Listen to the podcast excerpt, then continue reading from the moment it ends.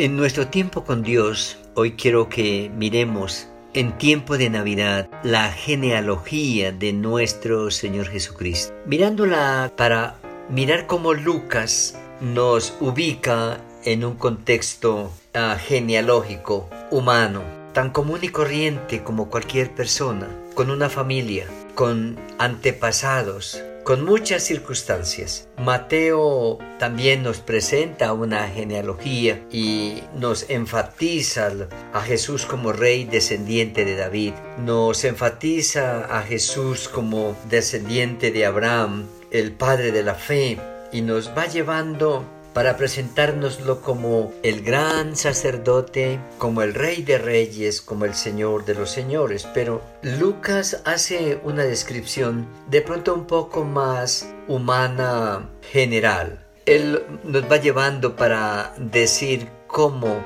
la línea mesiánica es una línea divinamente planeada, divinamente guardada y trazada a través de familias específicas, a través de familias del pueblo de Dios, a través de familias gentiles, a través de patriarcas, a través de las tribus de Israel, a través de la lucha patriarcal de Abraham, de Isaac, de Jacob, de la línea también de monarcas como muestra David y Salomón, pero también nos muestra el sacerdocio levítico y en el capítulo 3, versículo 23 hasta el final, él nos hace una lista que si la tomamos a la inversa, eh, desde el versículo 38 regresándonos hasta el 23, nos encontraríamos con lo que la palabra de Dios confirma, especialmente a través de Juan, cuando nos presenta a Jesús como Dios. El versículo 38 cierra diciendo que Jesús es hijo de Adán,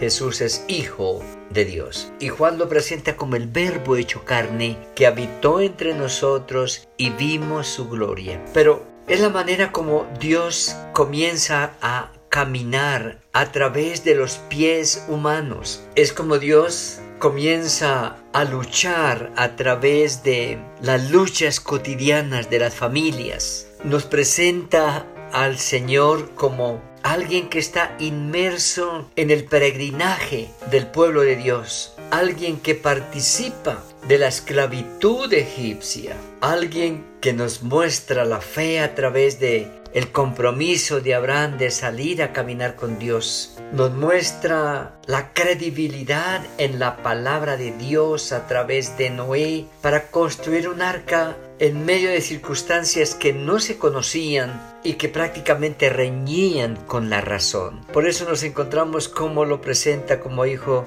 de Noé, como hijo de Matusalén, como hijo de Judá, como hijo de David, como de la tribu de Leví, como descendiente de Jacob con los patriarcas y luego a la tribu de Judá donde nace como el rey de Judá, como el descendiente directo de la tribu de Judá, pero del reinado del rey más grande e importante para Israel. Cuando uno mira la genealogía, casi no encuentra mucho y parece como una lectura tediosa a nombres que a veces no, no son tan importantes, pero la genealogía nos está ubicando en el Dios de la historia. En un tiempo en el que hacer de la historia humana, Dios hace presencia. En el quehacer espiritual y religioso de los pueblos, Dios levanta un pueblo diferente que lo llama su pueblo, el pueblo de Israel. En medio de la incertidumbre de la vida,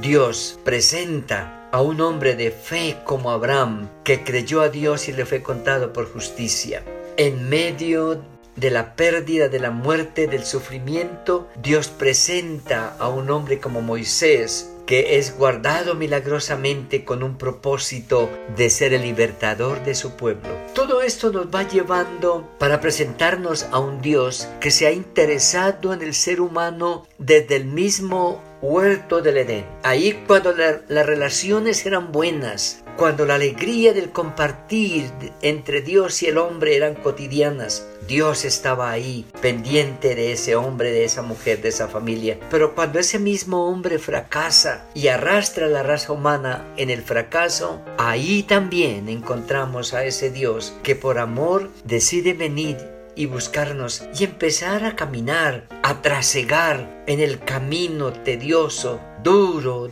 de la vida de cada ser humano y nos presenta familias con sufrimientos, familias con duelo, familias con enfermedades, familias con desplazamientos, familias con pérdidas, familias con luchas, familias con problemas de hermanos, con problemas de pareja, con problemas relacionales. Nos presenta naciones luchando entre sí, nos presenta pueblos que luchaban unos con otros, nos presenta imperios que se imponen y someten y afligen a los demás, nos encuentra lo cambiante, nos muestra lo cambiante de la historia en, monarquías, en, imperios, en eh, naciones, y luego van desapareciendo y dando el lugar a otro, mostrando lo que es la inestabilidad del ser humano y por lo tanto todo lo que el ser humano haga está marcado por la inestabilidad. Pero en esa situación vamos andando y nos encontramos con todo el proceso de Dios hasta llegar a ese momento glorioso del nacimiento del Salvador, el Mesías, el Cristo que viene para redimir a la raza humana y volver a recuperar lo que se había perdido. El Hijo del Hombre vino para buscar y salvar lo que se había perdido. Se había perdido la relación con Dios en el huerto, se había dañado la relación de pareja y de familia, se había perdido la armonía en la creación. Y la creación empieza a sufrir y a ser contaminada y a ser destruida, a ser arruinada. Y la raza humana entra en competencias desleales, en competencias fratricidas, dañándose los unos a los otros destruyendo lo que Dios hizo como lo más hermoso que era la vida. Pero el Cristo de la Navidad nos trae esperanza al decirnos que Él tiene el poder para hacer nuevas todas las cosas. En este tiempo de Navidad vale la pena revisar nuestro caminar con Dios en este año